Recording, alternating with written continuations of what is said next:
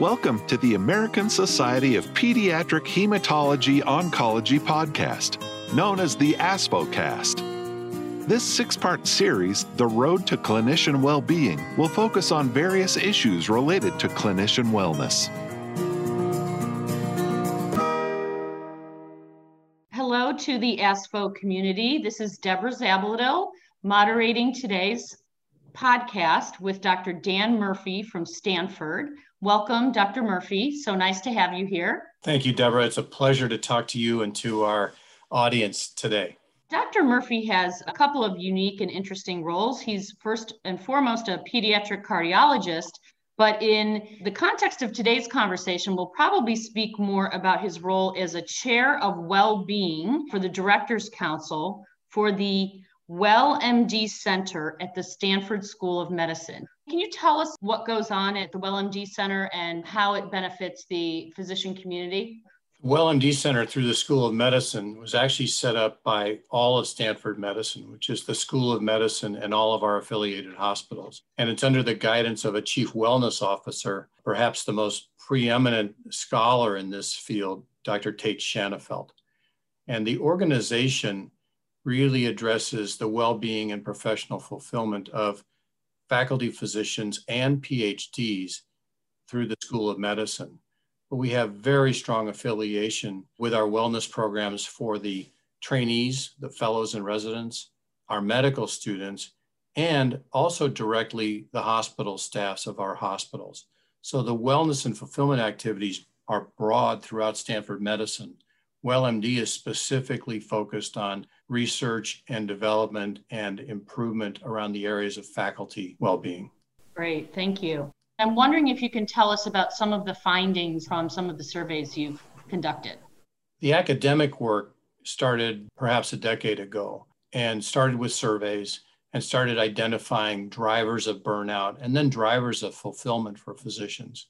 As we understand those drivers, it's extended into investigating what interventions are useful in improving fulfillment and well being and mitigating burnout for physicians. And those drivers are broad and can include leadership behaviors, efficiency of practice, personal resilience, and self compassion. So there are myriad factors that contribute to physician well being, factors which mitigate the stress that produces burnout through medical practice. And we and others around the country are trying to identify those factors and then develop countermeasures that can mitigate those to improve well being and fulfillment for physicians who are practicing. So, for physicians that are experiencing burnout, are there some things that your group has uncovered? Are there some elements that individuals can seek that will counterbalance that some way in terms of hitting it harder on the fulfillment and well being side?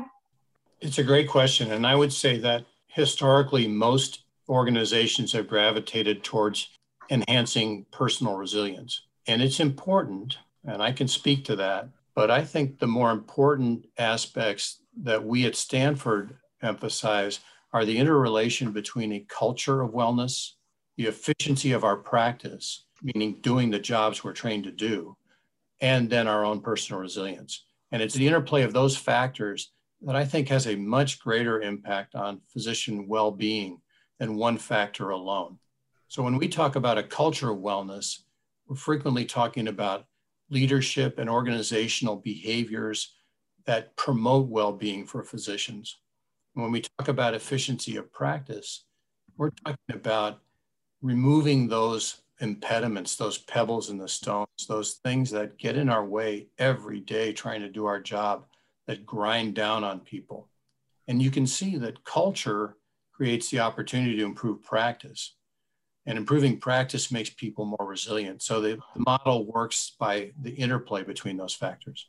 So it sounds like if the leaders of the organization, if the administration of the organization has a culture of being in tune with physician wellness and physician burnout, that means that efficiency of practice is going to be better and personal resilience builds. Can it in any way work the other way if they feel like they don't have control over those other elements? How do they use their personal resiliency then to help mitigate a more frustrating culture or one in which there doesn't seem to be a focus on the physician as a whole person? That's a great question, Deborah. Some physicians find themselves in unsupportive cultures with leaders who don't demonstrate appropriate leader behaviors. They may not feel that they can exert enough influence to change that culture, and they may be at significant risk for burnout because of that. There's a danger in being in or feeling like we're victims, feeling that we're underappreciated and powerless. My own strategy has been to create a supportive culture with my own microenvironment, my sphere of influence, and at the same time, attempt to build my own personal resilience, recognizing that that's essential to manage the difficulties that we face every day. The most powerful evidence based strategy for building personal resilience is cultivation of mindfulness and self compassion. It doesn't address the reality of the unsupportive culture, but it can mitigate the effects while the individual decides how do you address those underlying issues. Very interesting. We've heard for a long time about the culture of trainees, and for most of the people listening to this podcast, they will have been through that experience themselves. The sleepless nights, the long hours, the catching cat naps wherever you could, how has that changed over time? And how does one sort of break that cycle if it starts early in their medical career? I would say that in general, work hours within reasonable limits are not a major contributor to burnout. An unsupportive environment is a strong contributor to burnout. And frankly, doing meaningful work that's appreciated by other people really, really softens the effect of long hours. And much of that comes down to leadership. If we are appreciated and recognized for what we do, it makes that easier. If what we're doing fits with our own personal mission, with why we're physicians in the first place, that also makes this easier to deal with. So, for the faculty, having a leader who exhibits those behaviors, who appreciates us, who helps us with our career, who acknowledges our value, directly improves well being and decreases burnout. I think for trainees to have their work valued, to have their mission in life appreciated and valued, um, and to have them be of the decision making process of how do we improve our practice for ourselves and our patients. That's not rocket science, and I don't think it's that difficult. It doesn't require lots of money. It doesn't mm-hmm. infrastructures. And quite frankly, there's plenty of evidence that if what you're doing during the course of the day is meaningful, even 20% of what you're doing during the day is meaningful, and you're aware of that, back to the mindfulness. So I'm aware that during the day, 20% of what I did today was extremely valuable for me, for my patients, brought me energy.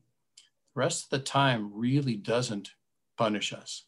The rest of the time is jury duty and having a leadership and a peer support that, that acknowledges that is really the answer to the question, not reduce hours or change the way that work is done, but respect from your peers and your supervisors, meaningful recognition and appreciation. Those don't cost anything and they pay mm-hmm. dividends. So, when you talk about a supportive work environment versus an unsupportive work environment, can you call out a couple of examples? What does a supportive work environment look like, and how does that help the physician? Yeah, I think a supportive work environment is one in which each person is valued for the work that they're doing, whether it's from their administrative partners or their leaders or their peers, and appreciated and recognized for the value they bring to that role.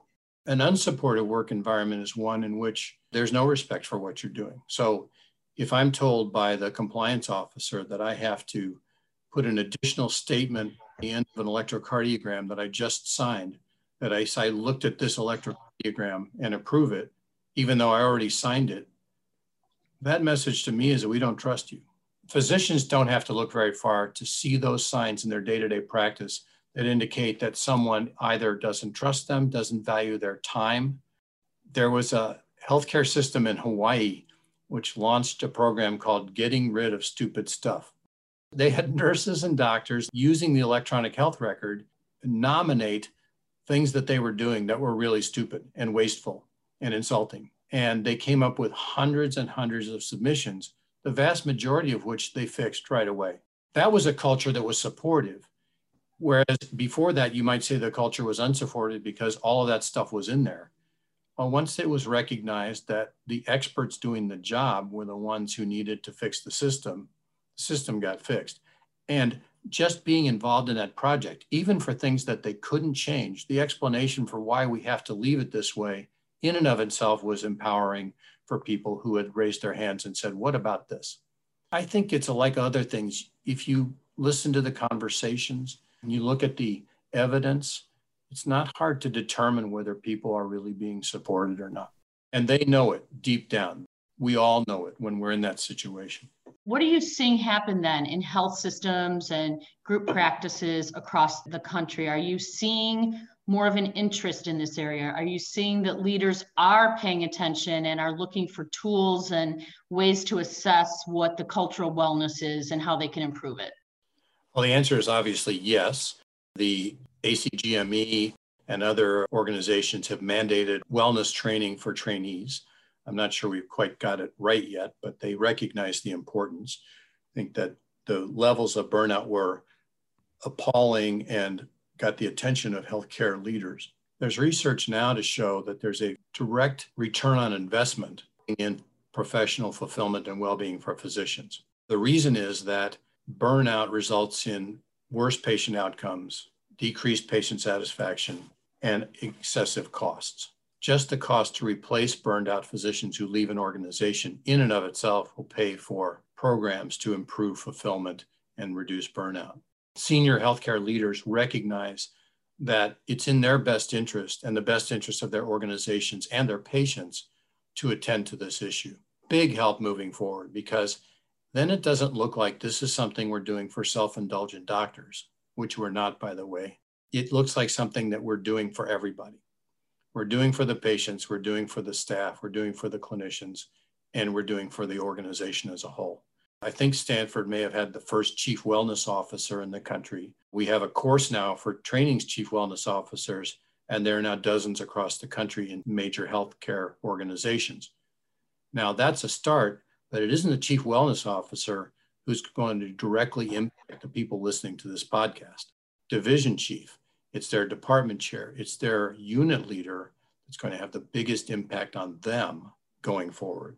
The organization can pay attention to this, and they are, but the effects have to be felt at the local level where we do the work. So the chief wellness officer is setting up the infrastructure and helping to train people and help them understand how the importance of this. But then it's up to the physician leaders et cetera to really carry the water and make it happen. Yeah i really i like the term spheres of influence deborah. I'm responsible for myself and i'm to some extent responsible for the people in my unit whether it's my clinic or my echo lab or wherever i work. I'm not responsible for the entire healthcare organization or the national healthcare organization. It's not my job to fix the electronic health record that comes out of Wisconsin. But having said that, our chief wellness officer has a seat at the table with the dean and the CEO, and they have seats at the table with Congress and CMS and the EPIC leadership. So if we work within our spheres of influence, we can have a big impact at all of those levels. But for the physician like myself, it's really about what happens where I do the work in my workplace with my colleagues, my teams, and what happens within my faculty division or my group practice with my leadership. You know, does our group, do I have any autonomy? Do we have a say in how we write our schedules, how we deploy our people? Has anybody asked me, what is it in the course of the day brings you joy? And how can we do more of that? One day I asked five of my colleagues in the Echo Lab, think back to the last day you were at work. What did you really love? What made you just vibrate with energy and felt good all day long? And after they thought about it, all five of them came back with a different answer.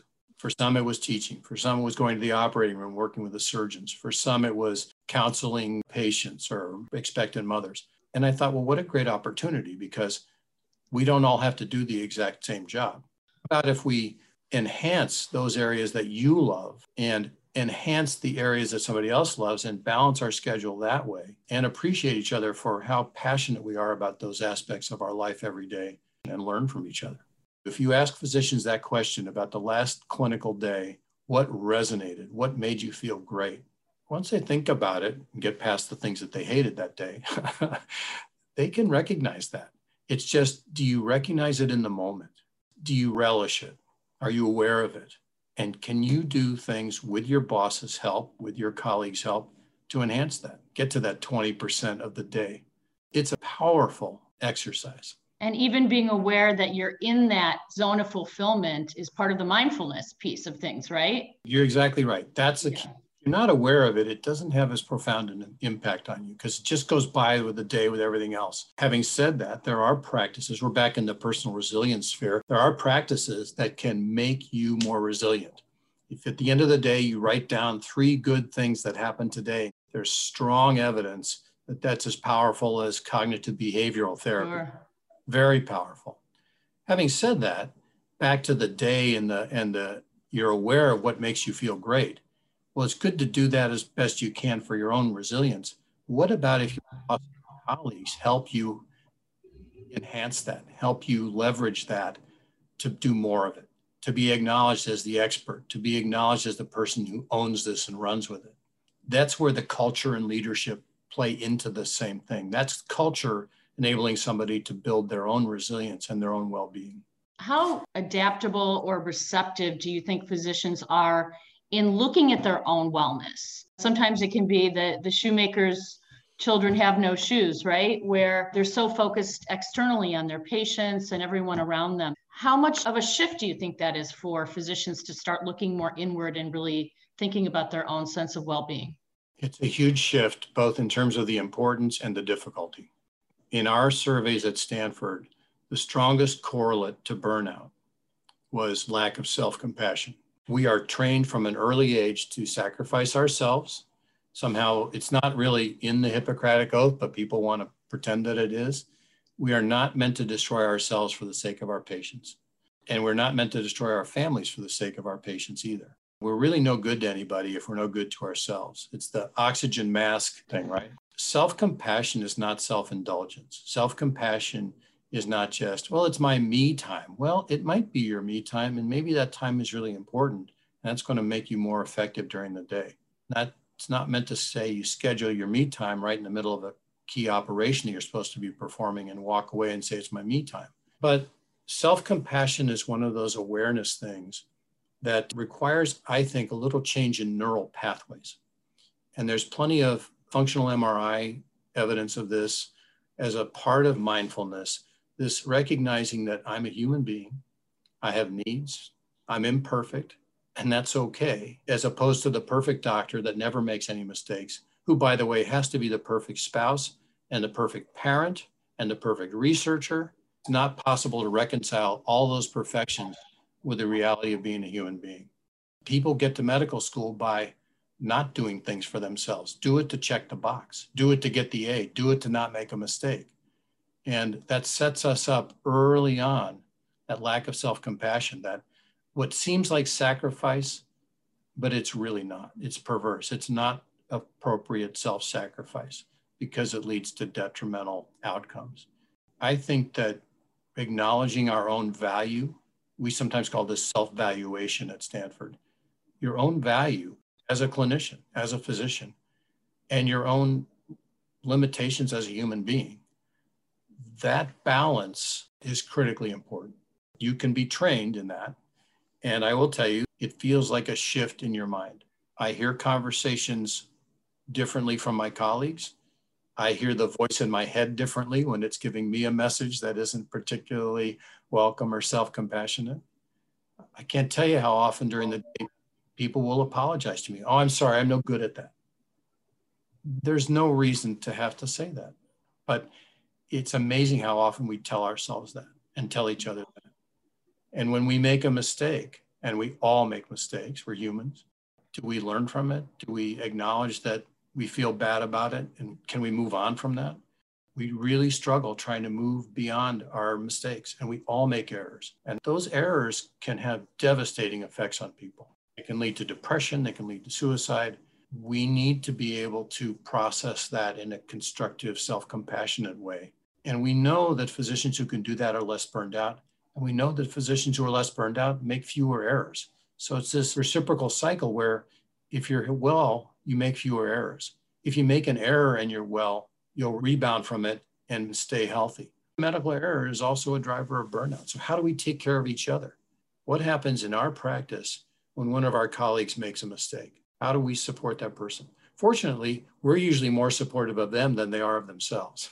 We tend to be quite compassionate towards everybody else, not quite so much towards ourselves. So, if I could do one thing, I would somehow find a way to train physicians in self compassion and that mindful self compassion, because I think that would be a game changer for all of us. We are actually doing another podcast in our series on mindfulness and grief. So I think that's going to dovetail well with some of the things you're saying here.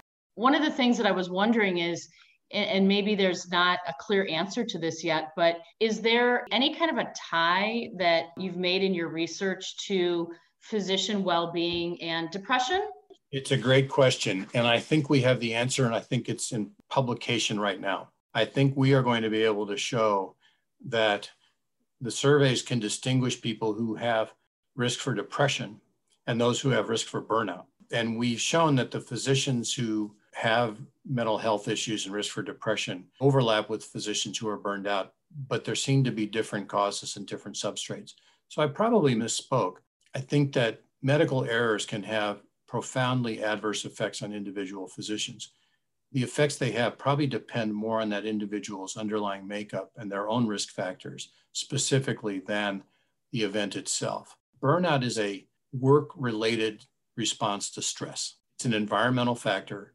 It's not an intrinsic piece, and it's not all or none. We all go through cycles of degrees of emotional exhaustion in our daily work. And it's encouraging to me because those work related stresses are addressable. We can remove pebbles from people's shoes so they don't step on them every single day that they walk in the clinic. We can improve leaders' behaviors so that they appreciate their colleagues, so they enable their colleagues to do the work they're trained to do. We can improve collegiality and community and peer support. And all of those, all of those will result in more professional fulfillment, well being for physicians. That's fantastic. How much of this do you think is going to be generationally driven at all? As we see a culture of new physicians and trainees coming in that are more aware of mindfulness and meditation and self care, do you think that some of these things are going to organically somewhat work themselves out while the system is changing? So there'll be sort of a meeting of good practices in the middle somewhere?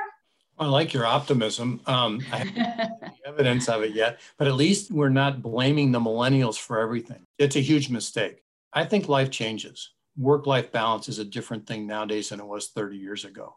In a family with little kids and two employed physicians in the same household, they have stresses that are different than the stresses that I had as a young physician. I hope that the upcoming generations, as we recognize this issue in medical school and pre medical students, if we address those issues for them, I mean, for mindfulness, a great example. Lots of mindfulness programs in grade schools. And I love that because I think it's a great place to start. Those people are going to then go to medical school. We'll wait and see because that's the other thing. Do we remove that need to be perfect in order to get to your dream? Or do we maintain that so that we self select people who have deferred their own well being for the sake of a goal as lofty as the goal may be, but actually creates that disadvantage for them long term. So I don't know. I think the answer is we need to work on all of those aspects across the continuum. We know that very senior physicians somehow have figured it out, are less burned out, or more fulfilled, which may actually go with the observation that within society, when people get into their 60s, they generally are happier and they have somehow less pressure and sorted things out. But I think that career status and age is only one thing. We know that the stresses of a medical practice adversely affect women more than men. We don't have data on the adverse effects of those stresses on other underrepresented minorities. We don't know yet.